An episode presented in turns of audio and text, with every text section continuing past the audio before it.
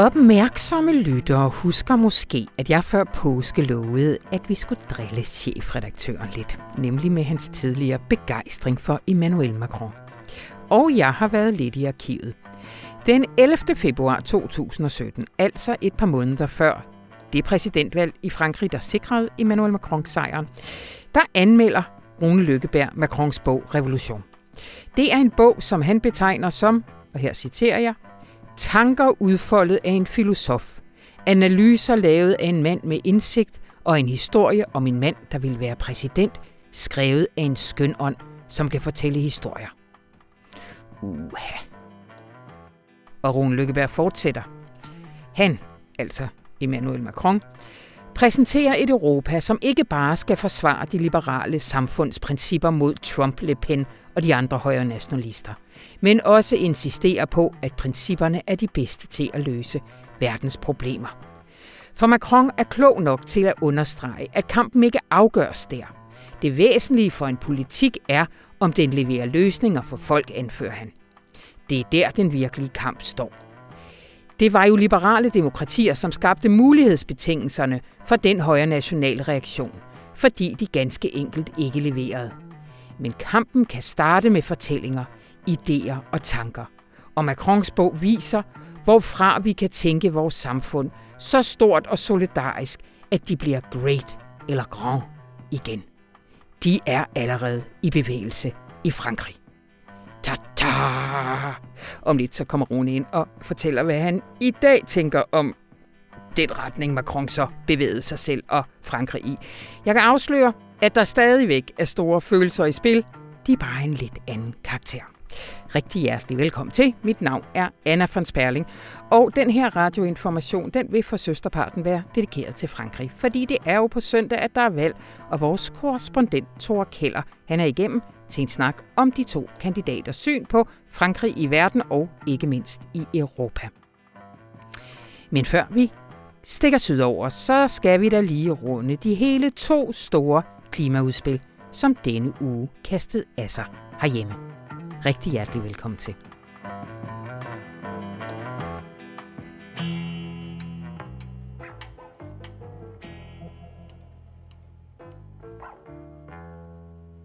Krigen tvinger os til at spørge, hvor grønne vi kan og vil være i Danmark. Tirsdag kom svaret. Sådan lyder øh, rubrikken, i hvert fald webrubrikken på din leder, Jørgen Sten Nielsen. Mm, ja. Øh, er der også et, øh, et hurtigt svar? Øh, der er det svar, at, at når krigen kommer, eller når vi er presset af nødsituationer, så viser det sig, at vi kan handle. Ja. Og det er jo både godt og skidt. Det er lidt skidt, at vi ikke kan finde ud af at handle, før vi ligesom har, altså at vi står lige ved, ved, ved muren, ikke? Øh, men, men vi lærte jo under pandemien, og vi har lært under Ukrainekrigen, at vi kan handle hurtigt og som nation, når vi er presset, ikke? Ja. Og det er nu det, vi vil gøre på det her område, fordi vi vil af med afhængigheden af russisk gas. Ja. Vi vender lige tilbage til, til den kontekst, men Jørgen, øh, jeg sad jo som så mange andre i tirsdags og så øh, pressemødet, øh, hvor statsministeren og øh, det samlede ministerkorps næsten stod og fremlagde det, som så hedder Danmark kan mere 2.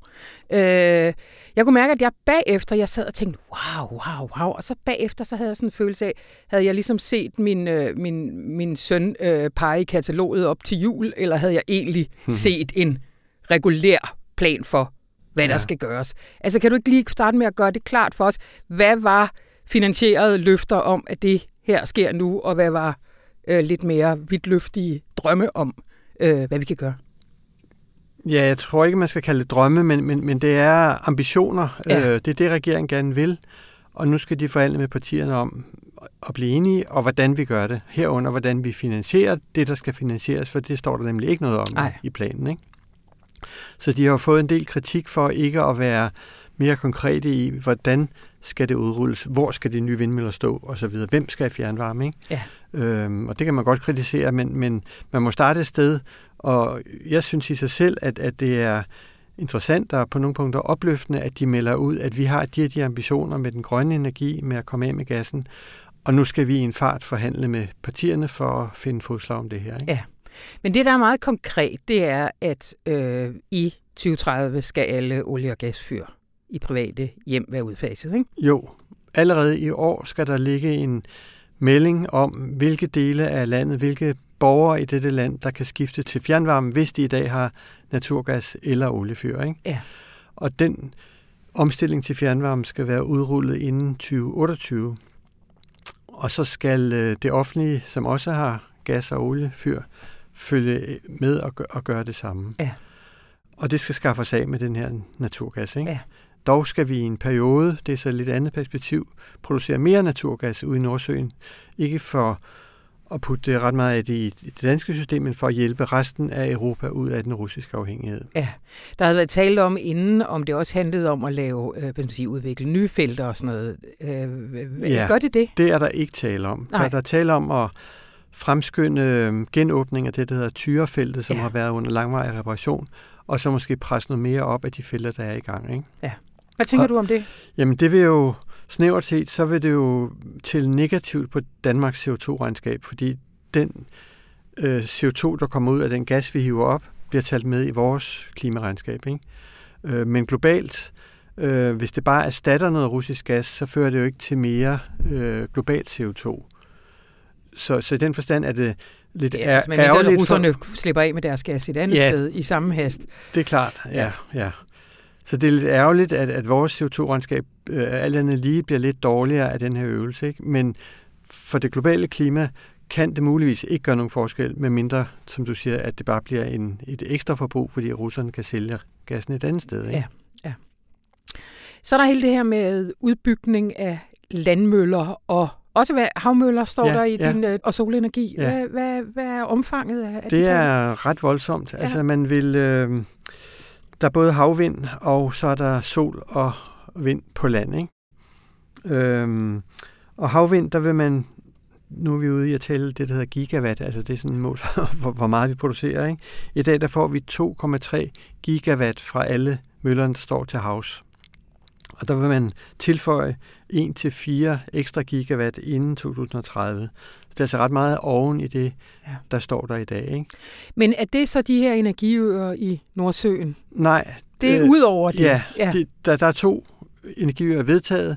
De kommer på et eller andet tidspunkt og giver i sig selv øh, 10 gigawatt, altså en hel masse. Ikke? Ja. Og de siger også i det nye udspil, at foruden de to energiøer skal vi kigge på flere energiøer, så det bliver altså endnu mere oveni. Så det, det er en ret massiv udbygning, Ja. må man sige, af havvind, ikke? som er ambitionen. Ikke? Ja. Øhm, og på land, der vil man firedoble produktionen af sol og vind lagt sammen inden 2030, hvad der også er voldsomt. Især i lyset af, at når vi snakker vindmøller på land, er det stort set gået i stå herhjemme. Der sker stort set ingenting. Nej. Øh, så der skal altså virkelig skrues op, og det er der, der er konf- mulige konflikter i det her. Ikke? Helt klart, men jo også, altså jeg blev mærke i, det var interessant, at, øh, at øh, Miljøminister Lea Wermelin var der også og sagde, at der var alt for mange byråkratiske benspænd i ja. Det her. Ja. Ja. Jeg synes bare, det var et meget sjovt eksempel på nogle af de lavt hængende frugter, som krisen kan gøre, at man ser på. Ja, Altså, at hun siger hurtigere sagsbehandling. ja. Alt det her. Hvad, hvad indebærer det? Er det bare byråkrati, eller handler det netop også om øh, lokale stridigheder og Ja. borgerinddragelse og alt det her? Altså det der udtryk, hun brugte, det er hvis det der hedder en eufemisme. Altså hun, hun kamuflerer, at det her handler også i høj grad om konflikt med nabointeresser. Ikke? Ja. Der er sikkert noget i embedsapparatets behandling af det her, som, som kan gøres hurtigere. Ikke? Det, det, det vil jeg nok tro. Men, men det, der er den store forhindring, det er jo, at folk rigtig mange steder ikke vil være nabo til de her store anlæg. Ja. Og de ord har de ikke rigtig ville bruge, så de kalder det bare byråkratisk øh, smidiggørelse. Ikke? Ja, ja. Altså, Jørgen, du, du bruger altså nogle ret store ord her i, øh, i dine leder om det. Lad mig lige prøve at finde dem. Altså, som det ikke så tit, man ser fra din hånd. Altså, du kalder det opsigtsvækkende og opløftende og taler om imponerende handlekraft. Mm. Altså, alt i alt, øh, var du positivt overrasket? Øh, ja, men, men jeg skriver også, at der er nogle steder, hvor de svigter, ikke? Ja. For, fordi... Ej, nu, Ja. det, det er mit men. Det kommer lige om lidt. Nej, jamen, jamen, jamen, det var jeg. Altså, jo, ambitionsniveauet isoleret set er jeg opløftet af, ikke? Ja. Altså, endelig rykker de. Og det, vi har jo bedt om det i denne avis, og alle mulige andre har bedt om det i øh, årtier efterhånden. Ja. Og det er det her med, at når krisen står for døren, så kan vi altså, ikke? Ja. Det er lidt ærgerligt, at, at vi skal ud i en krig for, for, Ja. for at få det til at ske, men, men nu sker det måske, ikke? Så isoleret set er det rigtig godt. Altså, hvad afspejler det? Fordi altså, for en gang skyld så man jo også vores klimaminister, Dan Jørgensen, stå for rigtig meget taltid ved siden af de andre minister. Altså, jeg kom til at tænke på, altså afspejler det også, at måske har regeringen øh, sådan helt for sig selv haft rimelig, øh, eller noget større grønne ambitioner, men simpelthen bare ikke har troet, de kunne sælge den til, øh, til befolkningen, og nu rider på sådan en bølge af velvilje i forhold til det, det, øh, det, det vil være, mm, altså, hvad skal vi sige, det vil man gerne tro. Ja. Jeg, jeg ved ikke mere om det, end du gør, men, men, men det vil jeg gerne tro, at de hele tiden gerne har ville, og først nu ser, at de kan, ikke? og, og som, som jeg lige strejfede, altså de har jo lært af pandemien og starten på krigen og det der med at tage imod ukrainske flygtninge, at, at danskerne vil rigtig meget, hvis de oplever, at vi er nødt til det, og vi gør det sammen. Ikke? Ja. Og det oplever de nu, og vi har, vi har skrevet det her 15 gange, at, at så se dog det her som et fælles nationalt projekt. Ja. Det, det gør de nu. Ja. Nu må vi alle sammen løfte i flok i en fart til det. Ikke? Ja. Og det kan jeg godt lide. Ja. Øh, og så kommer vi til mændet, fordi at øh, du siger, at det er så enormt ærgerligt, at der intet øh, i det her handler om, at den billigste strøm jo altså er den, vi ikke bruger. Ja. Øhm, du, du mangler noget energieffektivitet og noget... Ja, af flere grunde, men altså, jeg skriver jo, at, at det vi har set fra regeringen, det afspejler en blanding af appel og brutalitet. Ikke? Ja. Altså nu skal dem, der siger nej til vindmøller og, og solceller i baghaven, nu skal de have den store hammer. Og det er et ret brutalt signal, selvom de pakker det ind i nogle andre ord. Ikke? Ja. Øhm, og, og dermed ligger der jo konflikter og lurer. Det er jo ikke sikkert, at alle danskere siger, nu, nu må vi altså ofre vores, vores herlighedsværdier for ukrainernes skyld, eller for gasafhængighedens skyld og vores, bare lige for at det ikke er herlighedsværdier. Øh, jeg er medlem af en Facebook-gruppe nede på Falster.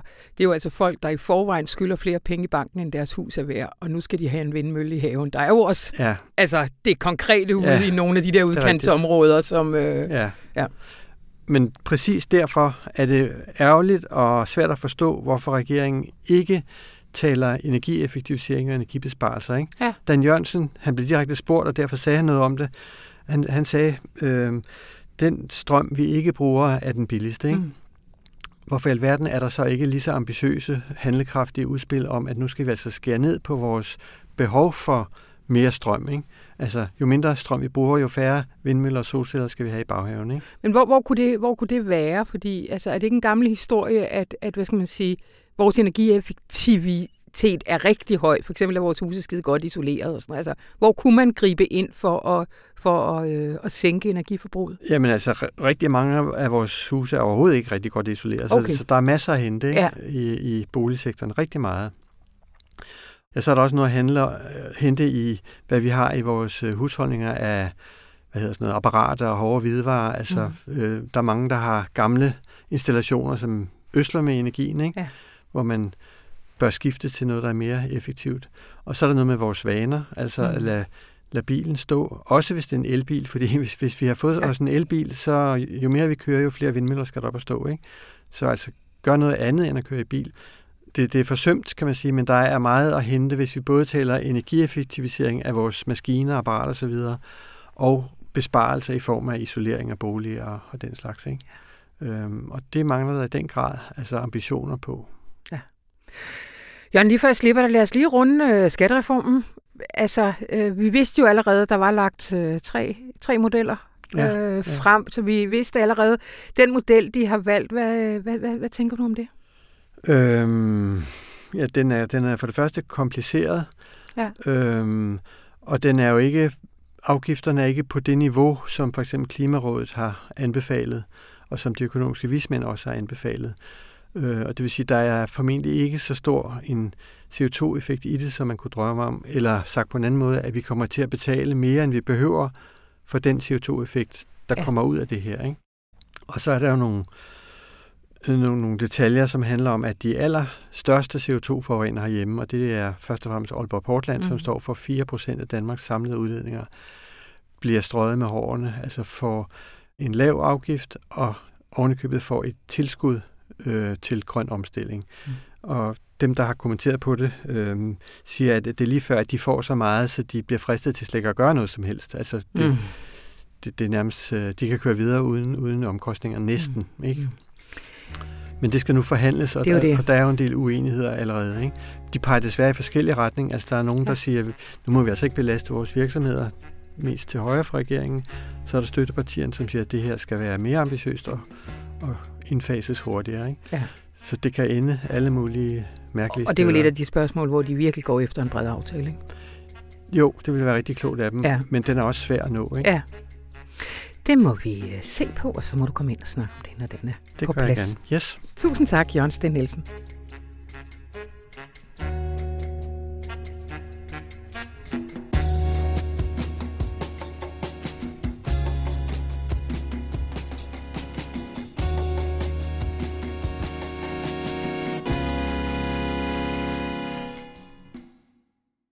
Hej, Rune Lykkeberg. Hej Anna. Øh, øh, forhåbentlig kan vi næste uge have os en optur over det franske valg, sådan en moderat optur. Det kan vi ikke i den her uge, for det er først på søndag. Øh, men jeg har jo allerede annonceret for længe siden, det var før påske, ja. at vi jo på et tidspunkt skulle sætte dig i den situation, hvor du forholdte dig til din rimelig store begejstring over Macron i, hvad var det, 2017? Ja, jeg tror Det var- egentlig, det startede i 16. For Det han blev først valgt, han blev først valgt i 17. Det var ja. først valgt i 17, ja. Men os lige om, hvad det var, du så i ham dengang. Jeg kan ikke huske det, Anna. Jo, du kan så. Kom nu Det med det. et pas. Nej, Det er noget med Nej. boldværk mod højre fløj. Nej, det er klart. En, altså, ja. hvis, vi nu, hvis vi nu vender tilbage til øh, gerningsstedet. Ja. Altså, øh, det var... Altså, 2016, der havde vi jo den der frygtelige situation. Øh, Brexit, uh, uh, uh, højrefløjen marcherer hen over Europa. Hvad fanden er endgame? Vi troede i vores barndom, vi havde stoppet nationalsocialismen og højre radikalismen. Og pludselig var det bare som om, alt forsvar var forsvundet. Ja. Og der kun var gamle afdankede partier og Clintons og Gerhard Schröders og Miliband's og den slags. Altså gamle, rådne, gamle, rådne institutioner til at forsvare de her øh, støvler, der kom marcherende hen over den vestlige verden. Og pludselig så var der en ung mand. Øh, der, der, var, der var en ung mand, han var ikke engang fyldt 40, Nej. som sagde, at han ville lave en revolution og som havde studeret filosofi under Paul Ricoeur, noget som jeg lagde meget vægt på, som jeg endnu venter at se nogen som helst effekt af. Den store hermeneutiker, som lavede sin egen bevægelse, der hed La République en Marche, Mm. og øh, vi tænkte, okay, eller jeg tænkte, momentum skifter. Nu er det Marine Le Pen, som er det gamle. Og pludselig er det her opbrud, det er ikke bare en undergang, det er også en overgang til noget nyt. Og så sker der jo det, som er sket for mig utrolig mange gange, åbenbart bliver ved med at ske, selvom jeg snart føler mig som om, jeg er 80 år gammel. Så er det, at, at når der er nogen, altså at når der er nogen, der ligesom øh, kan tale noget stort op, så tror jeg, at de egentlig mener alt det samme som mig. Så jeg var egentlig overbevist om, at Macron, for han havde jo været minister i en socialistisk regering, og Hollandes regering var en venstreorienteret socialistisk ja. regering. Så troede jeg egentlig bare, at han havde forladt Socialistpartiet, men stadigvæk var socialist. Så derfor troede jeg, at Macron ville knuse højrepopulismen, smadre de franske, gamle, forstenede franske institutioner og genopfinde socialismen på den anden side. Så vi havde vel... Ja, vi havde nogle opture over det i hvert fald. Jeg havde mange opture over det. Jeg indrømmer det, jeg havde mange opture over det. Hvornår, hvornår, kan du huske, hvornår vi begyndte at holde op med at have optur over det? Hvornår skuffer han dig første gang, sådan for alvor? Jamen, det, jeg kan huske, altså, der har jo altid været den her dobbelthed hos Macron. På den ene side gammel socialistisk økonomiminister og student of Paul Ricoeur. Hmm. På den anden side, så havde han jo også en fortid i investeringsbanken Rothschild og blev kaldt for finanssektorens Mozart. Og det står jo ret hurtigt klart, at finanssektorens Mozart spiller noget højere end, øh, end, øh, end Paul Ricoeur i livet. Og da han fjerner formueskatten, Ja. da han ligesom bruger det argument, som højrefløjen altid har brugt, når de har fjernet progressive skatter, det er, at, at man kan alligevel ikke inddrive dem. Det nytter alligevel ikke noget. Staten er for svag. Vores institutioner er for svage. Så i stedet for at lade som om, at vi kan inddrive formueskat og de høje indkomstskatter, så må vi hellere fjerne dem og så finde penge et andet sted. Og det var præcis det Hmm. super... Altså, det er jo Reagans argument. Det var præcis det argument, Macron brugte for at fjerne formueskatten. Så laver han efterfølgende en flad skat på værdipapirer, som følger lidt den samme logik. Og der er det, at der begynder ligesom at opstå det der med de riges præsident, og det er noget mere Rothschild. Og så en anden grund til, at vi var begejstrede, eller jeg var begejstret for ham dengang, var jo, at han... Du må ikke komme et stort vi her. Nej, nej, nej, nej, nej, nej. Jeg lægger mærke til, at jeg trækker det ud af det hele tiden. Jamen, det var jo, at han udpegede Nicolas Hulot, som var en kæmpe, er, er en kæmpe klimaheld i Frankrig, som så i mellemtiden er faldet på en MeToo-skandal, men det lader vi ligge. Han udnævnte ham til klimaminister. Og det vil sige, at der var kolossale løfter om den helt store grønne omstilling. Og der får han jo de her, der laver han jo faktisk også, han hæver en energipriserne, så får han de her gule veste imod sig. Mm. Øh, og der gør han noget, som jeg synes stadigvæk var det rigtige at gøre. Der siger han, okay, det er helt tydeligt, vi får en stor modstand mod den grønne omstilling. Derfor må vi ligesom revitalisere det demokratiske system, så laver han det, der hedder de store debatter. Kæmpe store debatarrangementer, og folkelige øh, mobiliseringer, det franske forsamlingshus, alle mulige mødesteder, engageret rigtig mange. Han lavede et øh, borgerting på 150 af almindeligt udvalgte franskmænd, som kom med en masse klimaforslag. Mm. Og de forslag var, som borgerting næsten altid er langt mere progressive end noget politikerne turer. Fordi når borgere selv sidder og ser på klimaet og siger, hvad skal vi gøre, så vil de jo ikke sige, at vi ikke skal gøre noget. Så der var alt muligt fra en øh, carbonskat til øh, lavere hastighed på, på motorvejene til at forbyde indrigsflyvninger. De kom med et meget stort katalog. Og det katalog forpligtede Macron sig til at bære nationalforsamlingen og til at gennemføre noget af det. Og det, der gik ret lang tid, før det gik op for hende, at det var meget, meget lidt af det, han ville gennemføre. Så det røde døde meget hurtigt, Ja. og det, det, det, det grønne døde meget langsomt, og efter en 3-4 år stod det klart, at hvad var egentlig Macron? Macron, han var den tredje vej genopfundet på fransk. Han var en træt og kedelig udgave af Gerhard Schröder. Han var ligesom Tony Blairs sidste suk. Og det, der så gør, at vi er rasende op til valget nu, det er, hvad er det egentlig, Macron han har udrettet for Venstrefløjen? Det er, han har udraderet den. Ja. Det er, at han har udraderet det gamle Socialistparti, og der er så syv forskellige venstreorienterede fraktioner, der kæmper, og det ender over hos Jean-Luc Mélenchon mm. og La France Insoumise, som er frygteligt. Altså, mm. repræsenterer alt det værste ved venstrefløjen. En karismatisk, autoritær leder, som fordi at at EU kan bruges til liberalisme, og fordi international verdensorden kan bruges til liberalisme, så er jeg imod det, og, og han, altså, han er autoritær, han er antiliberal. Hans, meget af det, han, altså, hans politiske indhold er sådan set meget fedt, men pointen er her, at det røde og det grønne er blevet udfaset i mainstream, og så kun findes ude hos sådan en autoritær klovn, som Jean-Luc Mélenchon. Og så, så står vi så med... Og der, så, og der må man sige, at det, der ligesom skulle være en ny begyndelse, er endt med at blive en forlængelse Ja. af den værste og mest trælse, repressiv, autoritær nyliberalisme overhovedet. Jeg tog fejl. Vi tog ikke fejl. Jeg tog fejl. Jeg må styre min begejstring for eftertiden. Jeg må huske at være skeptisk. Øh, men, men, øh, men, men det er jo ham, vi hænger på lidt nu. Hvad, hvad, Og det hvad, vil jeg og, så du, øh, så du øh, debatten i går? Nej, Vi det gjorde jeg ikke. Jamen, jeg kan torsdag. ikke. Jeg Nej, kan du er ikke. så færdig med ham. Jamen, jeg kan, jeg kan ikke holde... Nå, Jamen, jeg kan ikke... Jamen, det er fordi, jeg synes, det der... Det værste... Altså, det der... Øhm, man siger der med, at det værste trick, djævlen nogensinde har gennemført på os, det var, at vi troede, han ikke eksisterede. Mhm. Mm. Macrons trick, det er, at han har bildet os ind alt andet end ham af djævlen. Ja.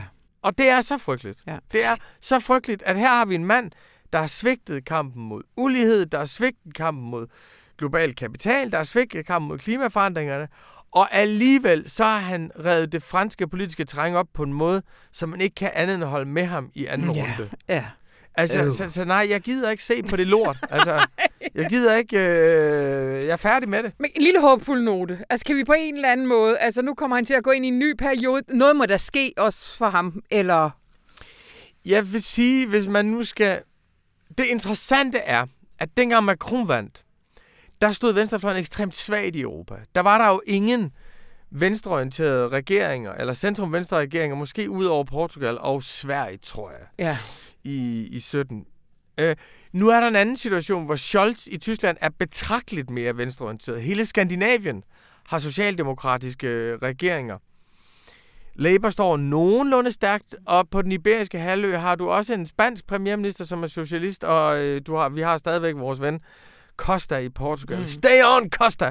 Og det betyder, at det er et andet politisk terræn, samtidig med, at Merkels lortelinje for Europa, altså hendes ekstreme markedsstyring af de sydeuropæiske demokratier, har jo tabt fuldstændig. Ja. Og det der med at sælge ud til russerne, har jo ligesom lært os, at frihandel er ikke vejen til fred og social retfærdighed i Europa. Så der er et opbrud i øjeblikket. som gør, at sådan en medløber som Macron bliver nødt til at løbe nogle andre steder hen. Ja.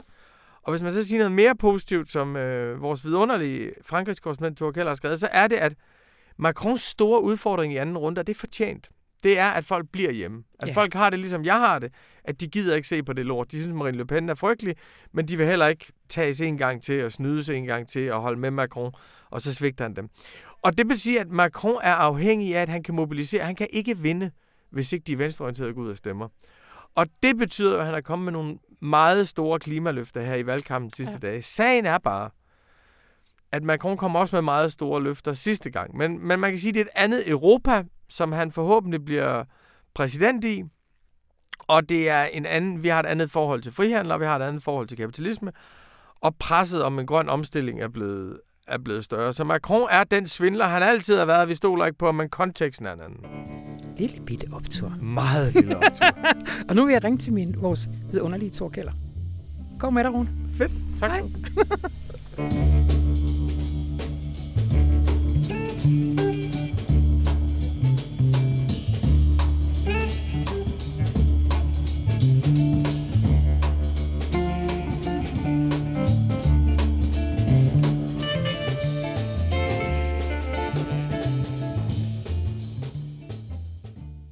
Selvfølgelig gik den franske præsidentdebat 16 minutter over tiden, og den varede næsten til midnat. Fordi sådan er debatkulturen og tidsforståelsen i det her land. Det, man siger, er vigtigere, end hvor længe det tager. Og endnu vigtigere er det, hvordan man siger det. Og det, som viste sig, var to tydelige forskellige visioner fra Frankrig og fra Europa. Dine ord, Thor Keller. Velkommen igennem fra Paris. Mange tak. Og det handler selvfølgelig om den her to og en halv time lange debat mellem Emmanuel Macron og Marine Le Pen, som kunne ses på fransk tv onsdag aften. Hvad er egentlig betydningen af den debat? Det er et ritual i hvert fald i Frankrig, at den skal være der. Ja. Øh, og det er kendt sådan blandt folk, at der kommer, der kommer tit nogle gode øh, punchlines, øh, der er nogle linjer for de her debatter, som, som folk kan huske, øh, som i årtier efter, at de har fundet sted. Øh, Mitterrand mod Chirac var, var en klassiker, hvor at øh, Chirac sagde til, til Mitterrand, fordi Chirac på det tidspunkt var premierminister under Mitterrand, han sagde til Mitterrand, øh, i aften er vi ikke premierminister og præsident, i aften er vi to øh, ligebyrdige kandidater. Så sagde, mm. så sagde Mitterrand så til ham, ja ja, det er i orden, her premierminister. øhm, Ja. Og sådan, og sådan er, er, er, er sådan fransk politisk historie fyldt med sådan nogle, nogle sjove øh, anekdoter for de der debatter. Øh, jeg tror ikke, at den i går vil gå over i historien for at være sådan fyldt med de der sådan historiske øh, linjer, som man kan huske øh, lang tid bagefter. Øh, der er faktisk nogen, der mener, at den var kedelig. Nå, øh, det er jo ikke det indtryk, man sådan umiddelbart får, øh, eller når jeg har læst de danske medier, men, men der har vinklingen, og det er jo også din vinkling, været, at der, øh, der var en tredje person til stede i lokalet, altså at Putin i høj grad blev, øh, blev hovedperson i, øh, i dramaet. Det er dog en unik historisk situation, de to øh, kandidater mødes i. Det må man sige. Altså, vi står også i en, i en meget, meget særlig situation i forhold til de tidligere debatter. Øh, Så jeg tror, at det, det med, med, med kedsomheden i det var mere, at øh, der ikke var så meget festfyrkeri, sådan oratorisk, som man kunne have Ej. forventet af det. Øh, det var ikke den der sådan øh, opførsel af, af, af sådan Molières øh, vidunderlige sprogs finurligheder, som, som det kan være nogle gange. Det var det mere sådan øh, til sagen Ja. end, end det plejer at være. Men, men Putin spillede en rolle i det, fordi at øh, Marine Le Pen jo tidligere har haft et øh, tæt øh, forhold til, til Putin, har sagt, at øh, noget af den politik, hun ville gennemføre, var ligesom inspireret af hans sådan kristenkonservative øh, måde at se verden på, og den måde, han har genetableret Ruslands plads i verden, er også noget, som hun godt kunne tænke sig for, for Frankrig, altså det her med at skulle tage suveræniteten tilbage og spille en rolle på verdensscenen. Så det forhold har hun haft til Putin og til Rusland. Øh, Macron brugte så det her med, at hun har fået et øh, lån i, øh, i Rusland til at, at sige, at øh, det kan godt være, at når jeg, at jeg også har mødtes med Putin undervejs i, i krigen her og tidligere, men når jeg gjorde det, så gjorde jeg det som en statsmand til en anden. Når du, fru Le Pen, mødes med øh, Putin, så er det altså din bankmand, du mødes med. Ja. Øhm, og den slags øh, debat var der, var der omkring det. ikke? Altså forsøg på at udstille, at Marine Le Pens udenrigspolitik er væsentligt forskellig fra hans egen, og hun ønsker et opgør med den måde, som man som står samlet i Vesten i forhold til, til Rusland på. Mm. Men hvordan forholdt hun sig konkret til, at hvis det er hende, der løber af med sejren, hvordan hun så vil, øh, vil øh, forvalte øh, magten i forhold til Rusland, og helt konkret i forhold til krigen i Ukraine? Hun sagde, at hun egentlig er med på de sanktioner, der er vedtaget indtil videre. Hun støtter det ukrainske folk. Hun har også øh, tidligt i processen, det skal man også huske at sige, fordømt den russiske invasion. Øh, så det er ikke, fordi hun står og hæpper på, på Putin på nogen som helst måde i, i den her krig.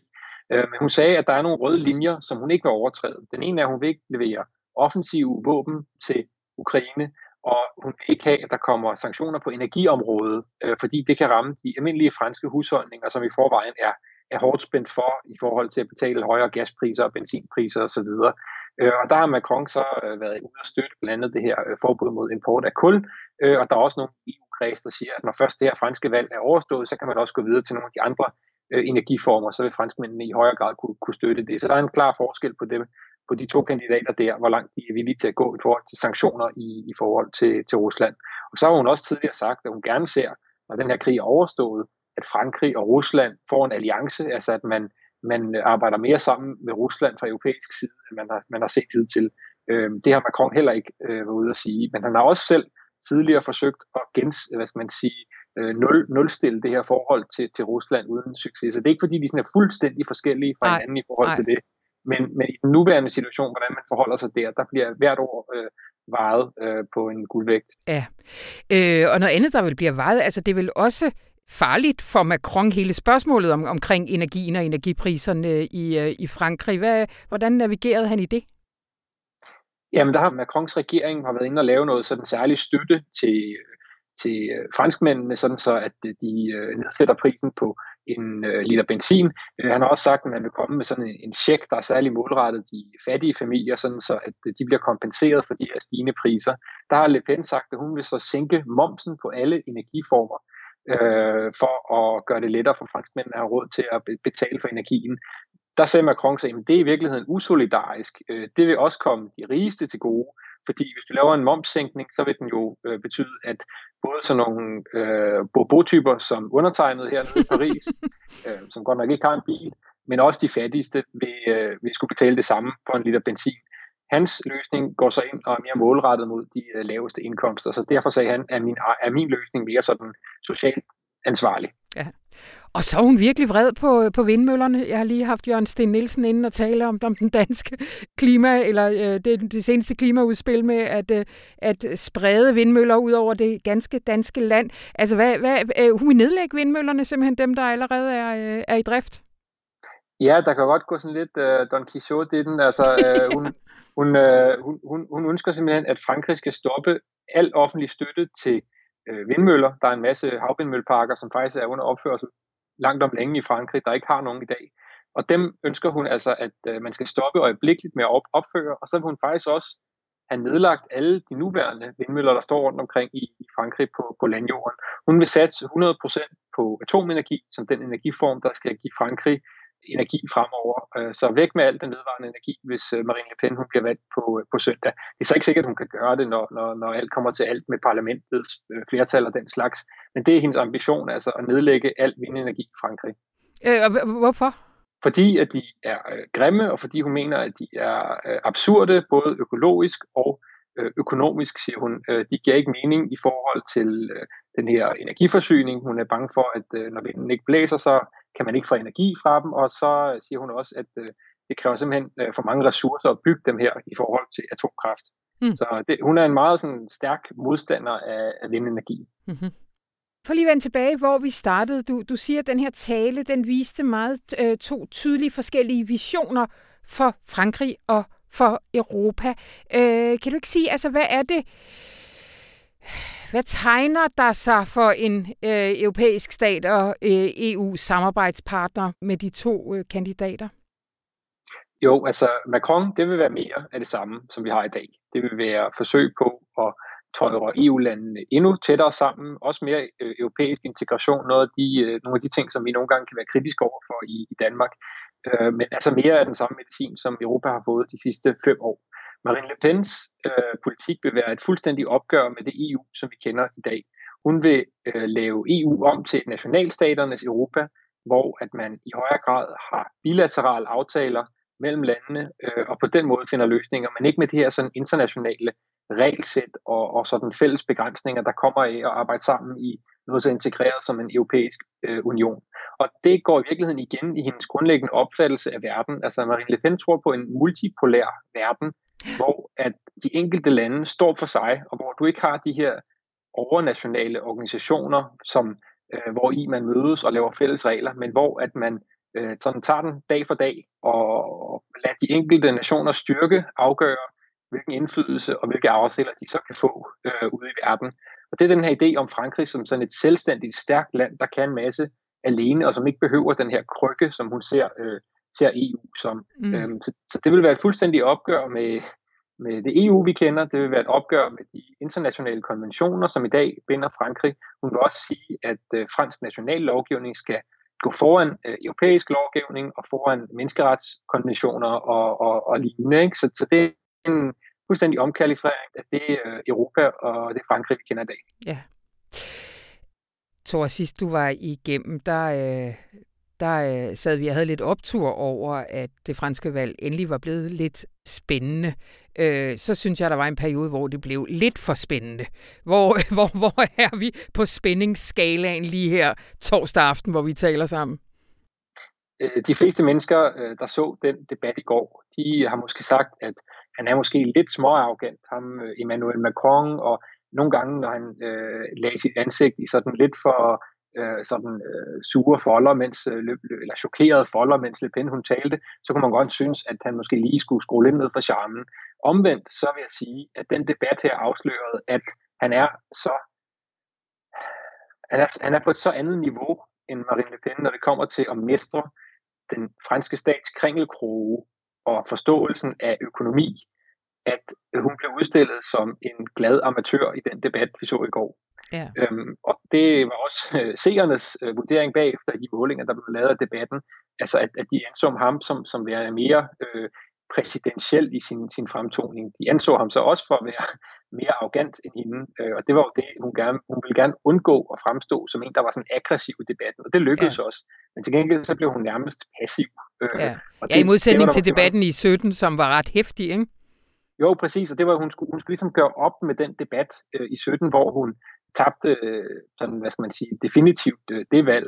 Nu skulle hun vise, at hun kunne godt tøjle sit temperament og ikke være sådan en meget angrebsløsten kandidat. Og det lykkedes også, men, men, men hun lignede næsten, hun havde taget en uh, Xanax før, uh, før det her uh, gik i gang. Hun, hun var meget passiv undervejs, og man undrede sig lidt over, hvornår, hvornår angriber hun? Og det, ja. det gjorde hun simpelthen ikke rigtigt i den her debat. Og det vil sige, at for mig at se, så uh, frem mod valget på søndag, så kommer den her debat ikke til at ændre ret meget. Og det vil sige, at den stilling, vi så i meningsmålingerne før det, jamen det er også den, uh, vi ser her i, uh, i dag, hvor vi to taler sammen uh, torsdag, at, at, at det er en, øh, 55-45-agtig situation ja. til Macron. Det skal så også siges, at det, det vil også være ret vildt, hvis hun får det. Det er den ja. vildeste og største andel af stemmerne, som det man i Frankrig kalder l'extreme droite, altså den hårde højrefløj, nogensinde har fået i et fransk øh, præsidentvalg. Det vil i sig selv være en lille øh, revolution alligevel, og det vil positionere den hårde højrefløj som sådan hovedoppositionen til Macrons centrum-højre politik. Øhm, og der er stadig ikke plads til de gamle partier, som vi også så ved første valgrunde. Der fik de øhm, under 10 procent af stemmerne, stemmerne samlet, Parti Socialist og Republikan, så de skal i gang med en eller anden genopbygningsproces efter det her. Og spørgsmålet er, om et comeback overhovedet er muligt. Det vil vi se til øh, parlamentsvalget, der finder sted i juni. Øhm, så den her omrokeringsproces af hele den politiske verden i Frankrig, som vi så begyndelsen på i 2017, den fortsætter altså her i 2022. Øh, og Le Pen, selvom hun taber, så vil mange af hendes idéer kunne genfindes i den retorik, som man ser fra den franske regering, når det kommer til udlændingepolitik, øh, selvom der selvfølgelig er grænser. Øh, så hun har helt klart sat sit præg på den politiske mm. verden i løbet af de sidste fem år her også, og gjort, at alle de andre kandidater har diskuteret mange af de emner, som hun øh, har taget frem. Øh, så på mm. den måde har hun virket som sådan en slags øh, kanariefugl i kulminen i forhold til det med, med købekraften og så videre. Det er gået op på de andre, at det har været et vigtigt emne, som de har forsømt. Ja. Yeah. Øh, jeg tror stadigvæk, det kan jo komme til at spise min, min øh, gamle hat på, at øh, Macron han tager stikket her på, øh, på søndag. Men det bliver tættere, end man, man har set tidligere i den, øh, den femte republiks historie. Wow. Og det er en ændring i, i sig selv. Det må man sige. Og øh, det håber jeg, at du gider at snakke med mig om i næste uge. Det kan du tro. Jeg skal på ferie i slutningen af ugen, men, øh, men jeg skal nok være der i starten af Godt. det at fortælle om. Øh, og Thor, så øh, vil jeg ønske dig en rigtig god valgdag, uanset. Mange tak. Solen skinner i Paris. Det var dejligt.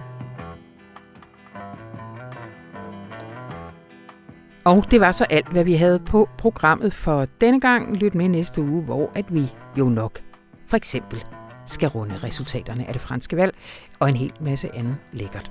Mit navn det er Anna von Sperling, og det her program det var klippet af Anne Pilegaard Petersen. Og så have en rigtig dejlig forårsweekend.